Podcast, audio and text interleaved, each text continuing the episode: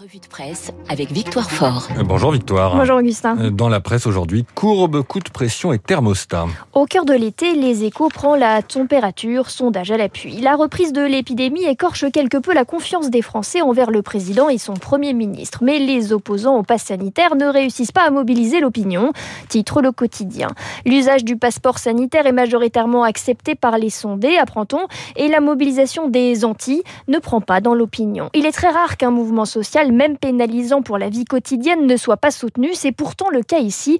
Les Français aimeraient tourner la page du Covid, conclut l'édito. Dans les pages de Paris Match aujourd'hui, un reportage en images bien sûr sur le déplacement en Polynésie d'Emmanuel Macron. Le Pacifique à perte de vue, le cadre était propice aux confidences. Sur l'archipel de Tuamotu, le président semblait presque étouffé sous les couronnes de fleurs. Cela ne l'a pas empêché de mettre un petit coup de pression aux manifestants du samedi. Pour Emmanuel Macron, les opposants du pass sanitaire sont des citoyens en perte de sens. Je ne céderai rien à leur violence radicale. Leur attitude est une menace pour la démocratie, sermonne-t-il. Devant la tombe de Paul Gauguin, on le voit sourire aux lèvres, s'appuyant à la branche d'un arbre. Les journalistes n'ont pas pu s'empêcher de poser la question. Et la suite Emmanuel Macron sera-t-il candidat à sa réélection? Le climat est trop incertain pour se prononcer. Les choses peuvent se retourner très vite. Si c'est le cas, il faudra prendre des décisions rapides. Je le ferai sans penser à mon propre agenda, glisse le chef de l'État. Chaque chose en son temps. Il ne faut pas tout mélanger, dit Emmanuel Macron à Paris Match. Vous nous parlez aussi, Victoire, des univers brouillés et des humeurs changeantes. De quoi s'agit-il? Les cadres voient troubles. Article sur le blurring dans les échos, dans le Figaro, pardon. Le blurring, comprendre le flou, ce brouillard de plus en plus épais qui nous empêche de distinguer la frontière entre vie privée et univers professionnel. Une confusion qui qui asphyxie les salariés, dit l'article. Le phénomène a été accéléré par le télétravail lors du premier confinement et tout se mélange. On répond aux mails professionnels avant de se coucher à 23h le soir et on corrige les devoirs des petits en plein après-midi. Je me déconnecte très rarement. Je vois le nombre de mails qui monte et ça m'angoisse, à vous Guillaume. Les conséquences de ce gloubi-boulga, stress et irritabilité, cela finit par exploser dans la sphère privée, constate une psychologue. Dans les hebdos également, des génies qui ne manquent pas d'audace face au réchauffement de la planète.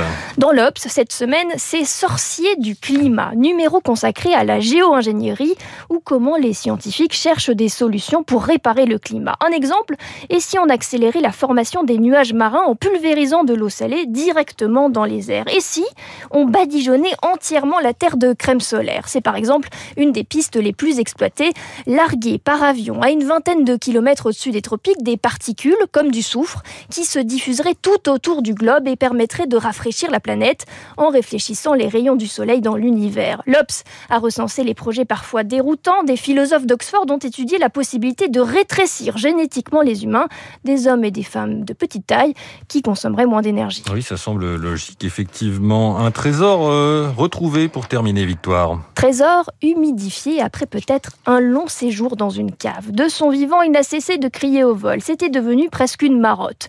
Ils ne m'ont rien laissé, pas un mouchoir, pas une chaise, pas un manuscrit. Louis-Ferdinand Céline affirmait à corps et à cri que, des milliers de feuillets lui avaient été dérobés chez lui en 1944. Le Monde publie une passionnante enquête, car oui, ces manuscrits de Céline existent et ils ont été retrouvés. C'est Jean-Pierre Thibaudat, critique littéraire, ancienne plume de Libération, qui a mis la main sur des pages et des pages de Céline. Il y aurait même un roman complet et inédit intitulé Londres. Il raconte au Monde, Jean-Pierre Thibaudat, qu'un jour, il a été contacté par un lecteur qui lui aurait remis les manuscrits avec une condition, ne rien dévoiler avant la mort de la veuve de l'auteur controversé de Voyage au bout de la nuit. Étant de gauche, il ne voulait pas enrichir l'épouse de l'écrivain, lit-on.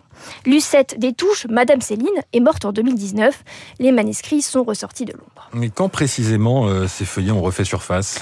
Jean-Pierre Thibaudat affirme avoir reçu ce trésor il y a une quinzaine d'années. Céline, lui, est mort il y a 60 ans. Jérôme Dupuis, l'auteur de l'enquête, raconte à merveille cet imbroglio judiciaire et littéraire. C'est aujourd'hui une histoire d'héritage. La veuve de Céline a deux ayants droit et la valeur de ces, de inédits se chiffre en millions d'euros, affirme un expert. Le journaliste raconte aussi la cavale de Céline en 44 et les perquisitions plus ou moins légales par un groupe de résistants des forces françaises de l'intérieur qui entrent dans les domiciles de tous ceux que l'on soupçonne d'avoir collaboré avec l'ennemi.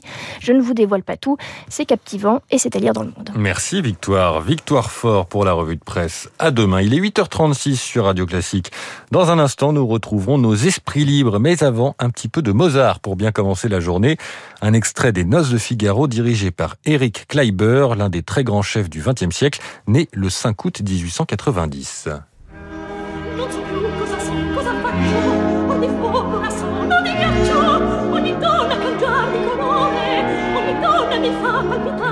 Non